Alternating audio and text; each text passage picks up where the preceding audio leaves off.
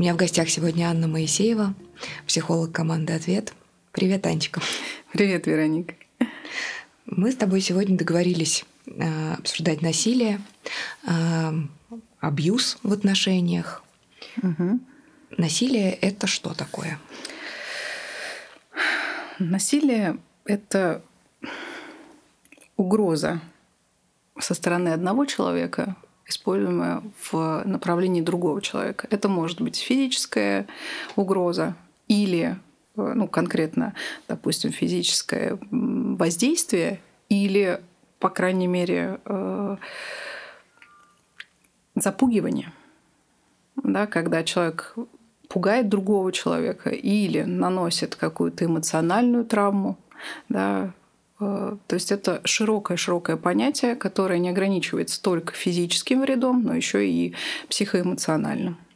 И это может быть насилие, может быть э, от одного человека к другому, это может быть от одного, от одного человека э, по отношению к мужчине, женщине, ребенку, сотруднику, кому угодно. Это может быть группа, которая приносит какие-то тоже физические или эмоциональные потери для человека конкретного, как, вот, например, буллинг. Да? Это же угу. тоже форма а, агрессии, которая применяется от человека по направлению, от, от, от группы а, к конкретному человеку. А, я сразу хочу уточнить. Угу. Наверняка я знаю, что ты, у тебя огромное количество клиентов, много да. лет. И, очевидно, ты встречаешься с людьми, э, которые приходят и декларируют там на первой же встрече, э, ну, в общем, свои субъективные переживания относительно того, что они являются жертвами насилия. Угу. Всегда ли это так? Или не всегда? И тогда как, как отделять одно от другого? Всегда ли, ну, скажем, наше недовольство по по поводу того, как с нами себя ведет партнер, является насилием с его стороны. Э, ты знаешь, Вероник, вообще не всегда э, заявление насилия о насилии под собой действительно несет это ну, основание. Да? Э, насилием ведь называют все что угодно, да, и, допустим, если один человек не соблюдает интересы другого человека, да, вот как здесь mm-hmm. определить насилие. Если э, мы видим преднамеренное действие э, с скажем так, с угрозой для другого человека свободы, да, э, невозможности, например, получать образование, невозможности э, встречаться со своими подругами. Если я вижу, что в отношениях, э, с которыми человек приходит в терапию, обнаруживается, скажем так, отрезание конкретного человека от э, общества, от социума, от образования. То есть преднамеренное лишение одним человеком потребностей другого человека. Вот, наверное, так я скажу. Да? То есть потребность на здоровье, на спокойную жизнь, да, на возможности развиваться, на возможности заботиться о себе, на возможности общаться. Да, то есть все наши потребности, и если один человек планомерно запрещает другому угу. что-либо э, в своей жизни развивать, здесь мы можем говорить о насилии. Да, но если будет простой случай, да, когда, например, ты знаешь, э, мне мой муж там ну, допустим, не дает денег. Да? Вот здесь надо тоже вопрос, да, на, на что не дает, э, что именно, да, там очень много вопросов за этим лежит. И, допустим, если он действительно не дает на какие-то потребности, или ты должен выполнить за, э, за то, что просишь что-то, да, а за это ты должен что-то дать, да, или должен будешь чего-то лишиться. Скорее всего, за этим будет стоит насилие. Ну, допустим, сейчас надо пример какой-то, чтобы было больше понятно.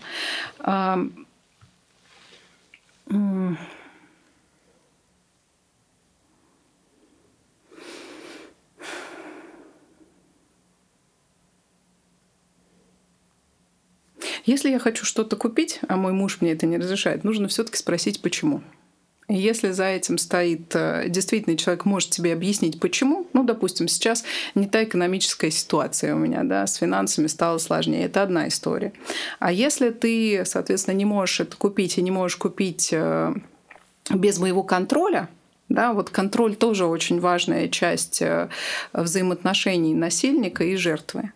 Если этот контроль в отношениях появляется, и за тобой начинают, так сказать, сечь, да, наблюдать за тобой, что, куда пошла, принеси чеки, объясни, тогда, наверное, это будет про насилие. Ну, то есть, на самом деле, насилие очень индивидуально, и каждый человек для себя оценивает насилие по-своему. Да? И еще очень интересный факт я заметила, что если человек в своей жизни уже встречался когда-то с насилием, допустим, в родительской семье, да, когда девушка рассказывает о том, что э, наблюдала, как э, папа э, бил маму, и находится сейчас в отношениях с насильником, допустим, эмоциональное насилие, где ей запрещается куда-то выходить, где за ней постоянно наблюдают, где ее отрезают от социума, да, но он не бьет. Девушка, например, может не понимать, что она находится в отношениях с насильником, потому что там, где более эскалированное, то есть более явное э, насилие, дальше, после того, когда ты сталкиваешься с таким опытом, все насилие, которое действительно там в обычной жизни любой здоровый человек, да, который с насилием не сталкивался, будет считать насилием, а, тот человек может просто пропустить и не заметить. То есть если у меня, это очень важно, если у меня был э, в моем опыте жизни насилие какое-то очень сильное, и дальше я сталкиваюсь в отношениях, и мне очень дискомфортно в этих отношениях, да, но там вроде как не происходит того, что было раньше на моих глазах или со мной, да, то мне кажется, что сейчас вроде как все в порядке. я начинаю себе объяснять, что, наверное, это не насилие. Насилие — это везде, где мне очень плохо, я это чувствую, э, где я лишаюсь э, возможности свои потребности как-то реализовывать. И человек, который со мной в этих отношениях находится, да, является тем автором, который как раз э, запрещает мне действовать и выбирать да, то, чего я хочу, и то, что для меня очень часто просто нужно важная угу. вещь сейчас прозвучала. А, кто такой автор насилия? Что это за человек? Человек, который хочет в своих интересах, а, скажем так, э, воспитать, может быть, принудить другого человека. И его потребности, вот очень важно, его потребности становятся выше потребностей другого человека.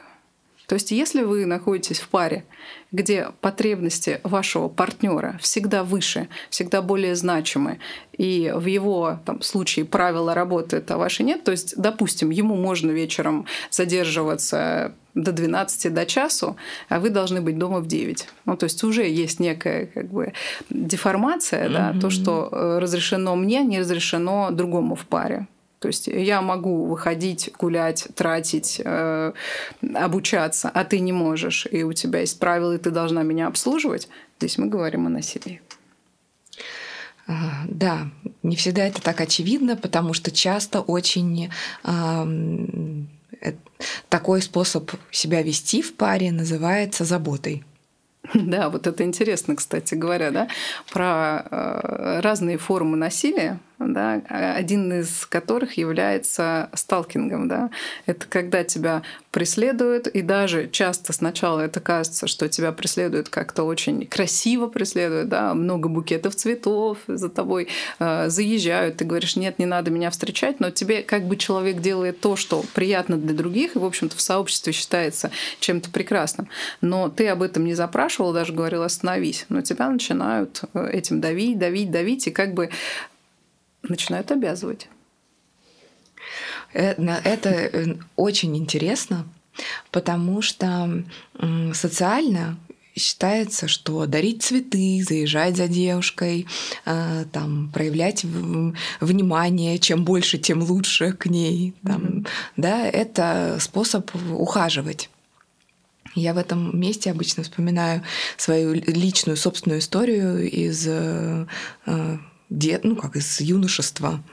А, и там я совсем не росла в оранжерее, но какие-то у меня есть, знаешь, такие жемчужинки, которые я вспоминаю.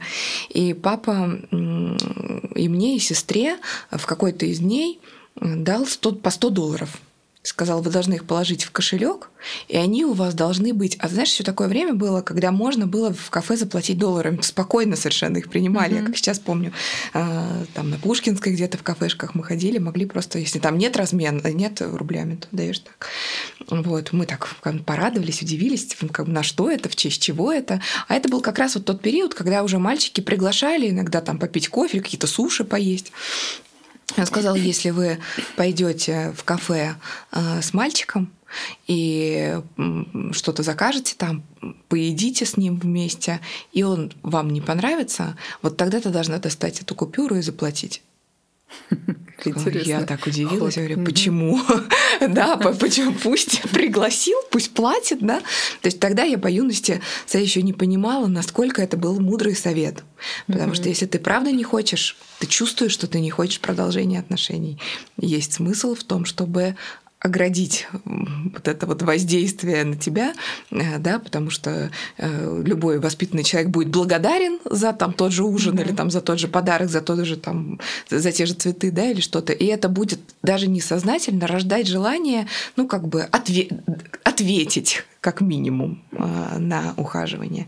В общем, вот такой вот был мудрый совет от папы. Тогда я его не совсем поняла и, по-моему, даже не воспользовалась, но теперь понимаю на все сто процентов. И как ты уже сказала, вот эти цветы, э, которые неподъемные букеты и поджидания там у дома, у подъезда, они все э, идут у меня вот в ранг вот этих вот звонков, знаешь, когда колокола звенят, что что-то идет не так. Потому что классно тогда, когда ты даешь на это пространство, когда ты даешь э, когда кто-то тебе говорит А, ты говоришь Б, тебе говорит В, да, когда э, случается Взаимно. равноценно взаимный диалог, угу. равноправный, паритетный.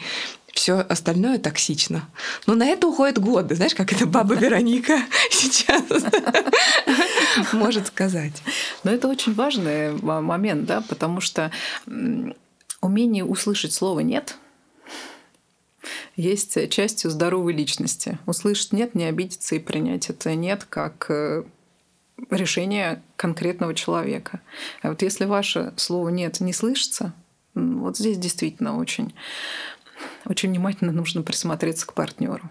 О чем это может свидетельствовать в твоей практике? О том, что нарушаются границы, о том, что э, человек э, преследует свои интересы. Да? Ведь когда вам дарят цветы, от вас чего-то хотят да, и, допустим, вы этого не хотите, от вас хотят. Но если вы действительно принимаете, да, то появляется некое обязательство или в дальнейшем как бы такое вот, такая плата, да, чувственная. Вообще хочу сказать, что очень здорово, когда а, в твоей жизни мало бесплатного потому что ты тогда лишаешься обязательств перед, перед кем-то. Да? Если ты действительно понимаешь, что стоит что-то взять бесплатно, mm-hmm. то ты действительно даешь возможность человеку потом как-то к себе с чем-то обратиться. И мы не знаем, с чем это будет, с чем это обращение придет, да, что тебе вернут обратно. Если ты знаешь, что ты всегда оплачен, что ты э, ни у кого ничего лишнего не взял, ты никому ничего не должен. Только если сам захочешь. Только, да, при, при желании. Да? Кто чаще других попадает в, в абьюзивные отношения? Есть а вообще какая-то статистика? А, вот тут интересная вещь, да, очень а, часто девушки меня спрашивают э, про то, почему я попала в эти отношения, чем я отличаюсь от других. Вот здесь я могу сказать, что часто Травма ведь наступает не из детских отношений, не только, но она и приходит и во взрослых отношениях, и в отношениях с автором насилия, да, с человеком, который это насилие создает, или мы в бытовом вот варианте называем это а, абьюзером, да, человек очень сильно травмируется. То есть ты начинаешь вступать в отношения, и в этих отношениях травмируешься. То есть нельзя сказать, что вот прям есть какой-то супер конкретный человек а, с определенным типом личности, да, вот какой-то созависимый, потому что это очень часто иногда э, ну, как будто настраивает жертву, что она сама виновата, что она какая-то, и тогда она привлекает и как будто бы является тоже частью этого насилия. Да? Но если э, человек ну, с какой-то очень сильной искаженной личностью в кого-то сильно влюбился, ну или ему так кажется, да, ну кого-то захотел привлечь в отношения, он привлечет, то есть он будет ухаживать максимально. Я даже так скажу, что абьюзера, в общем-то, да, или автора насилия можно понять только в отношениях. Когда ты посмотришь на человека, вот просто есть перед тобой человек, ты никогда не узнаешь, кто он. То есть попасть может любой человек, независимо сильный, слабый. Вот если ты чем-то привлек, сложно не привлечь насильника, да, не привлечь вот э, ты можешь любым быть человеком, а вот вопрос, как быстро ты откажешься от этих отношений. То есть чем а, более ты, скажем так, со здоровой частью, да, чем менее травмированный из детства или там на протяжении своей жизни, тем легче ты увидишь, быстрее увидишь а, то, что с тобой происходит что-то не то. И твой компаньон да, или партнер начинает э, тобой пользоваться ну, или доставлять тебе какой-то вред. То есть на самом деле попасть может любой человек. Нет такого конкретного персонажа, который ну или какого-то портрета, угу. который привлечет. А вот кто останется в этих отношениях, вот здесь уже другой вопрос. То есть, условно говоря, в каких-то случаях такие отношения могут продержаться несколько дней, угу. а в каких-то несколько лет.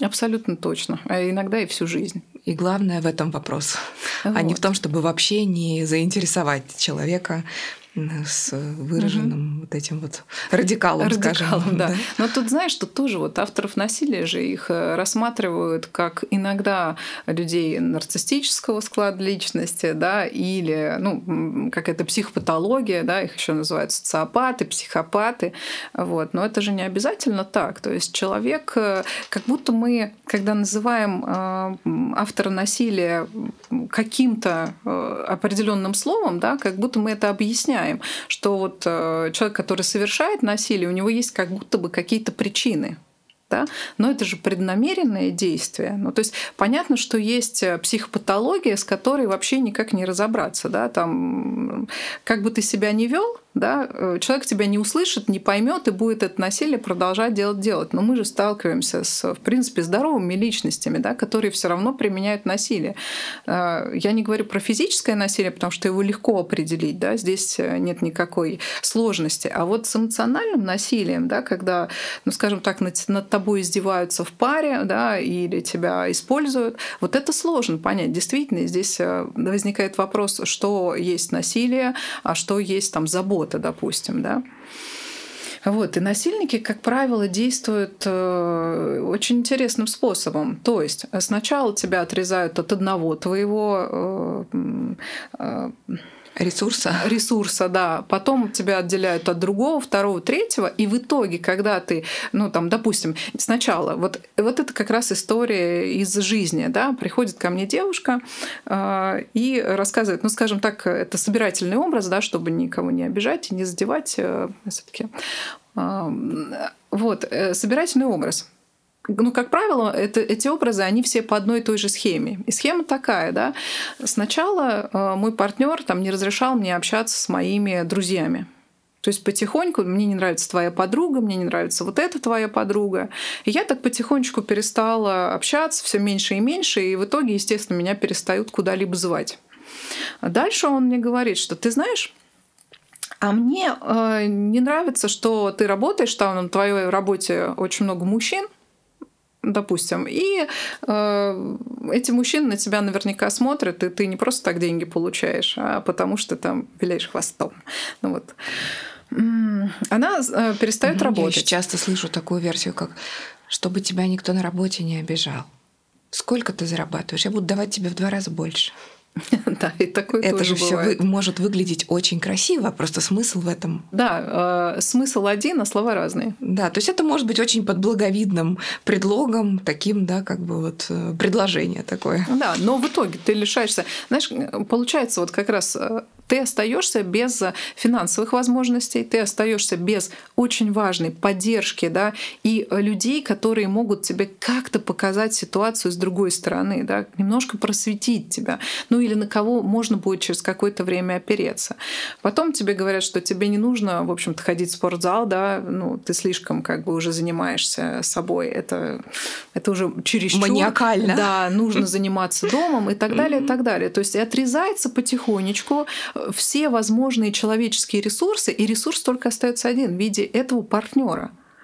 И тогда что происходит? Происходит э, лишение практически вот этой социальной жизни, в которой находится человек, и абсолютная зависимость от одного единственного партнера.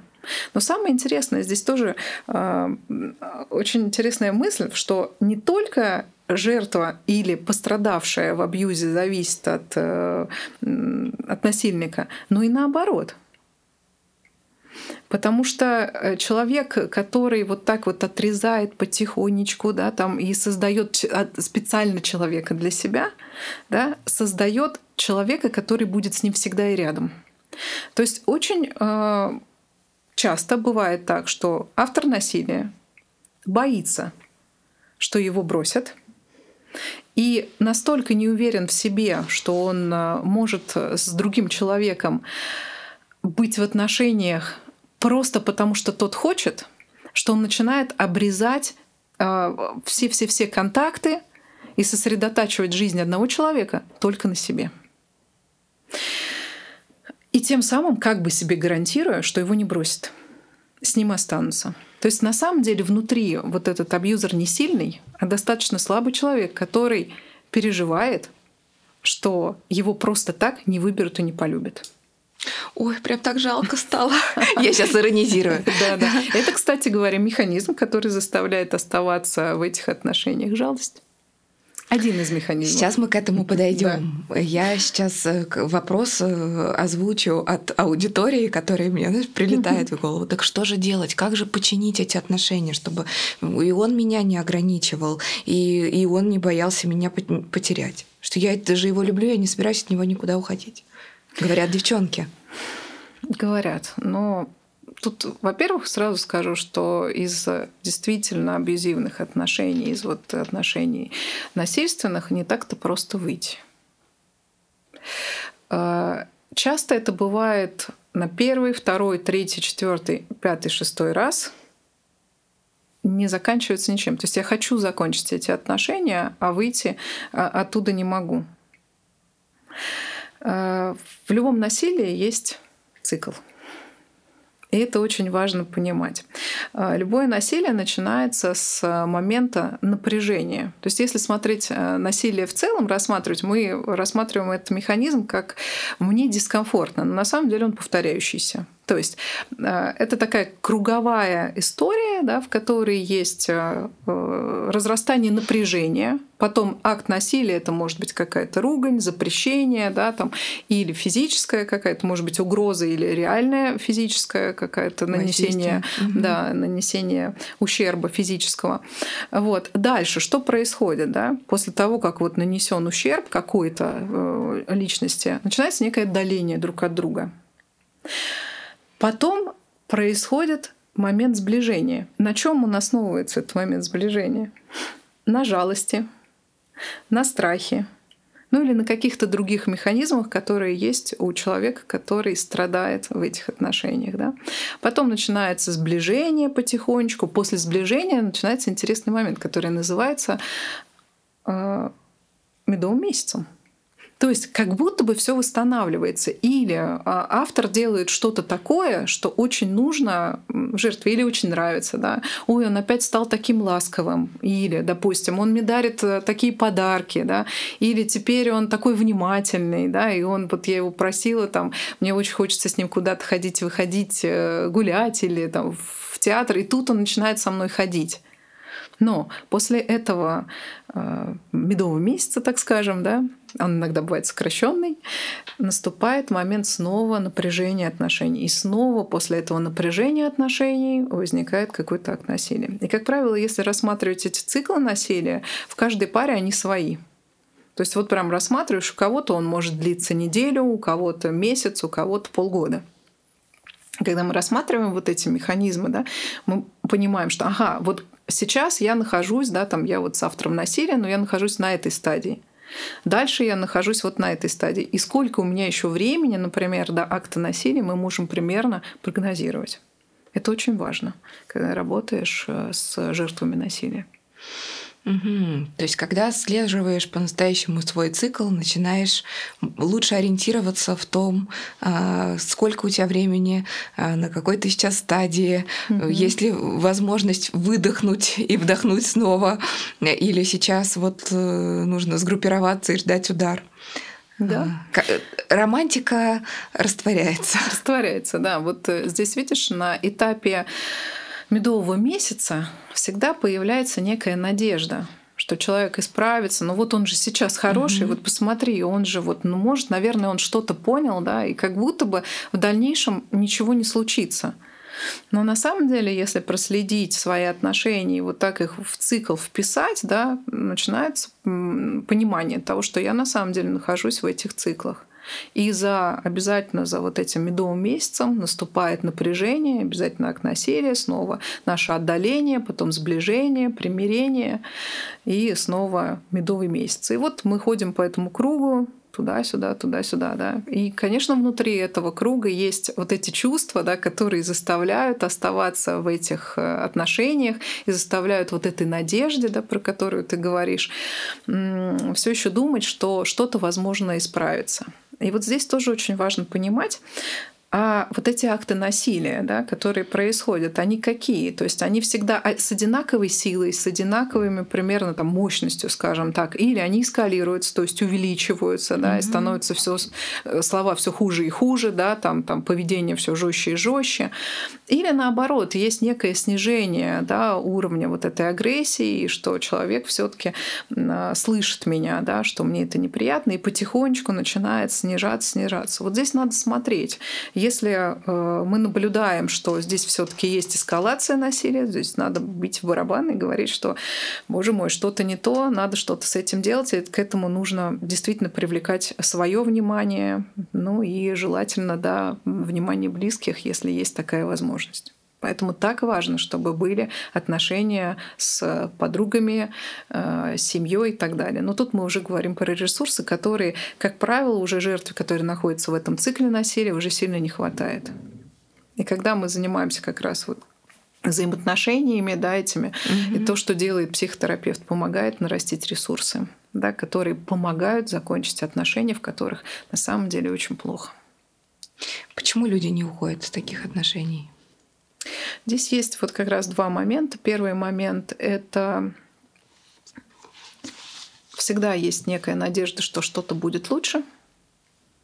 Вот. Либо очень большое количество страхов, в которых, с которыми я могу не справиться. Допустим, это страх безденежья, да, или, допустим, а, страх, что там, моя семья будет на меня злиться, или он заберет у меня детей. Тут очень много всего, тут надо разбираться, да. Но вот это очень интересно, а, что люди бывают травмированы по-разному. Есть такой э, механизм, да, по которому, наверное, легко отследить, насколько я здоровая или нездоровая личность. Да? То есть, вот, э, скажем так, э, травмированная, насколько я травмированная. То есть, не травмированная личность это та личность, у которой мир окей, я окей. А, поврежденная или раненая личность, да, где я не окей, мир окей, наоборот, мир не окей, я окей. И сильно поврежденная личность это я не окей, мир не окей. Но вот здесь, как правило, все-таки уже, скажем так, пограничные личности, да, и э, ну, есть некая особенность скажем так, психиатрического свойства. Но вот там, где я окей, мир не окей, и наоборот, да, это про два разных механизма, но э, в цикле насилия они для нас очень важны. А, я окей, мир не окей. Да? Это абьюзивный механизм, ну, допустим. Ребенок играет э, в комнате, раскидал вещи, да, приходит мама и говорит, ну что ты здесь раскидал все, как тебе не стыдно? В этот момент ребенок встает и говорит, уходи отсюда, противная мама, я вообще не хочу, чтобы ты здесь была, я нормально себе играл, а ты пришла и все разрушила, ты плохая, уходи отсюда. Вот этот механизм, который закрепляется в детстве, ну, мама зашла, отругала ребенка, ему, естественно, было плохо, ему надо как-то контролировать ситуацию, и он начинает контролировать ситуацию методом «я исправлю то, что происходит вне меня». То есть я влияю на все, да, и тем самым контролирую ситуацию. Есть другая ситуация, когда э, ребенок играет, мама заходит и говорит, что ты здесь там раскидала или раскидала, э, и ребенок чувствует, что ему плохо, и что он начинает делать? Он начинает э, думать, хорошо, в следующий раз, когда мама придет, я все уберу и сделаю так, чтобы маме было хорошо. И постоянно потом старается контролировать ситуацию, которая извне, контролируя себя. То есть э, исправляется, да? Если мне говорят, что что-то не так, то дело во мне. Я сейчас исправлюсь, и тогда мир ко мне будет э, лояльней, да, перестанет меня обижать. И вот такие люди вырастают, и один приобретает э, механизм абьюзивный, в котором он начинает э, обвинять всех вокруг. Ты виновата в том, что у меня все плохо. Да? А вторая вырастает с жертвенным механизмом, который уже готова на себя все принимать. Да? И они вот сцепляются прекрасно и вот ходят, собственно, в этих насильственных отношениях, да, когда одножертвенный механизм имеет, вот те, кто долго остаются в этих отношениях, она уже готова принимать, она всегда э, исправляет себя, если что, а он всегда пытается исправить кого-то. То есть ему плохо, а виноват мир. Ну или она в данном случае, как часть его мира, да, и наоборот. И вот эта сцепка происходит моментально, они как будто бы находят друг друга. Вот mm-hmm. в этом есть э, сложность, почему люди находятся долгосрочно в отношениях. И мы здесь понимаем, что это идет далеко из детства, да, как нас воспитывали, как нас обучали, да, как было принято в семье, как с нами обращались. И это сложно, да, сложно понять, что я стараюсь всегда, когда что-то не так, стараюсь исправить себя и взять ответственность или там вину всегда на себя не могу посмотреть на ситуацию и действительно объективно сказать, ага, Здесь, э, там, ну, допустим, э, на улице кто-то прошел и меня отругал, да, э, кто-то возьмет на себя и скажет, да, действительно, я тут на улице мешалась или там как-то не так шла, а кто-то скажет, ага, я вроде шла себе нормально, да, а он на меня пришел и накричал, да, ну, возможно, у него что-то произошло до столкновения со мной, а я являлась таким триггером. Вот. Это очень важно. Вот очень часто жертвенные механизмы, да, которые находятся в абьюзивных отношениях, такие очень-очень хорошие, милые девочки, которые стараются э, контролировать мир тем, что контролируют себя.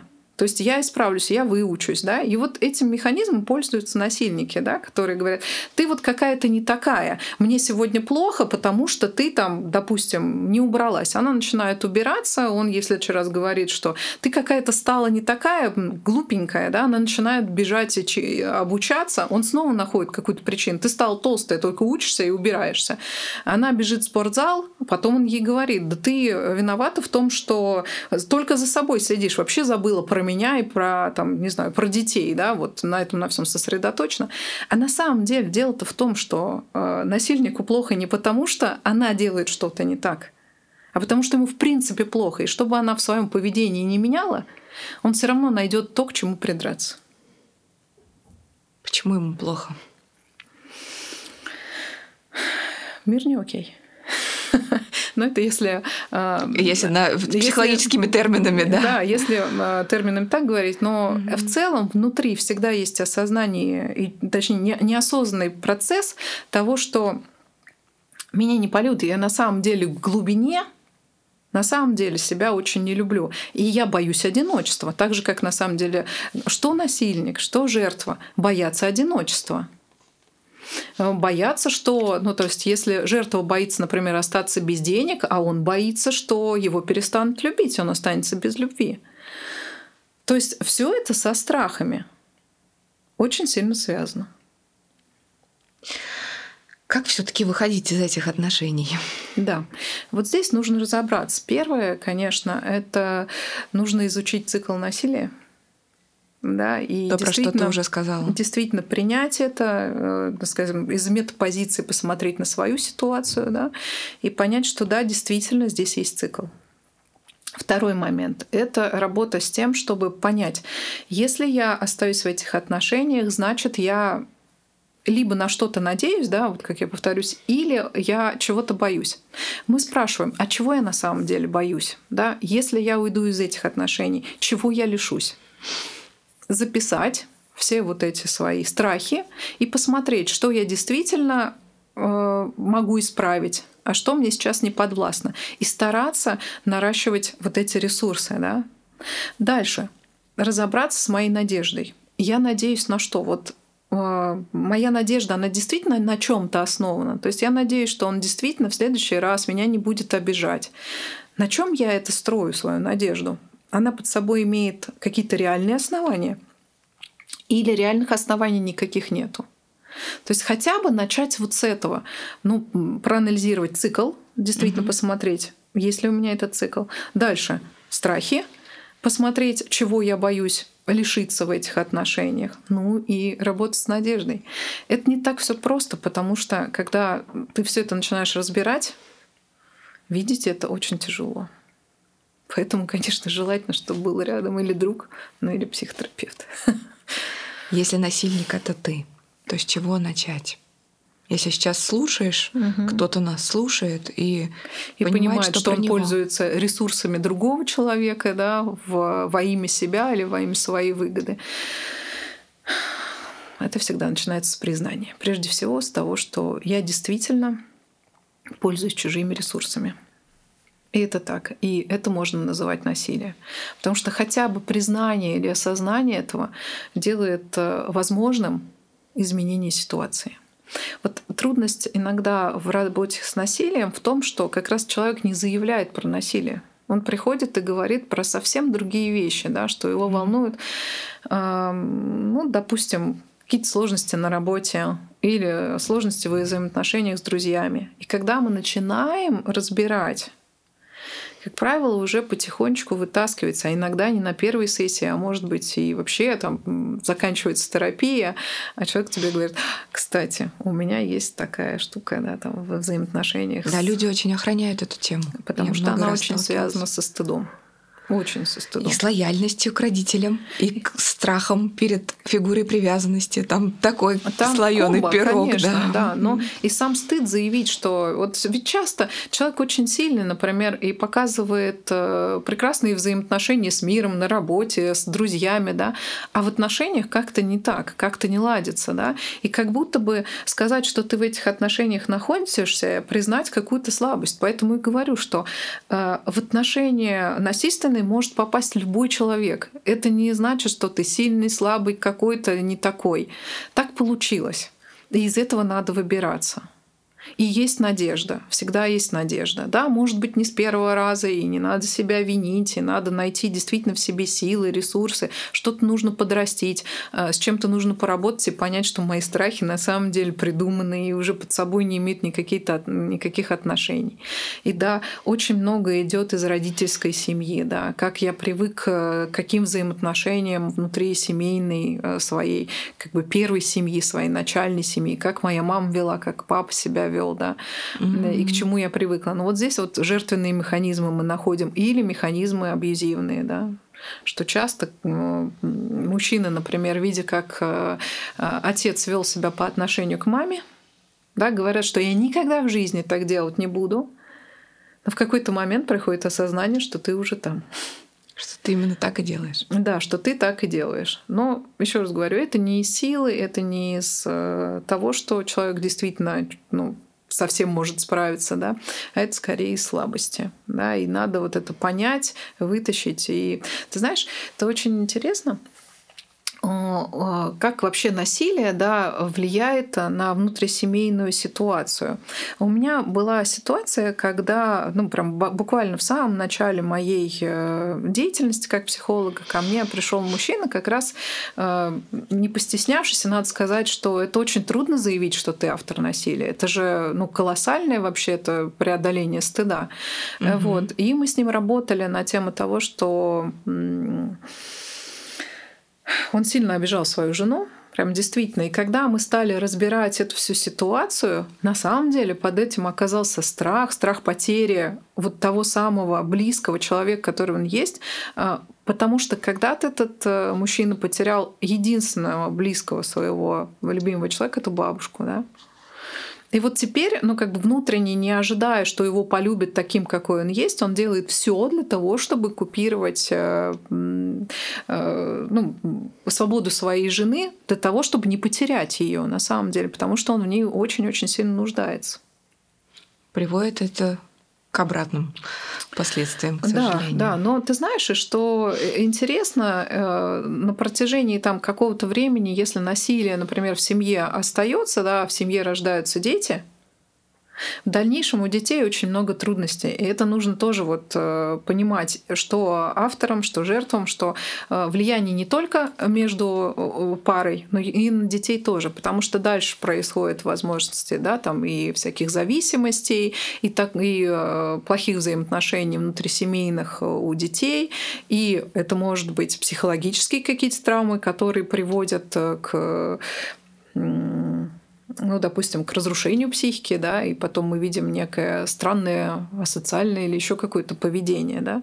И надо понимать, что все-таки насилие надо э, решать, насколько это возможно раньше. Спасибо большое, Аня, за этот разговор. Угу. Мне кажется, всем, кто послушал, есть о чем подумать. Да, надеюсь. Спасибо. Это был подкаст «Ответ».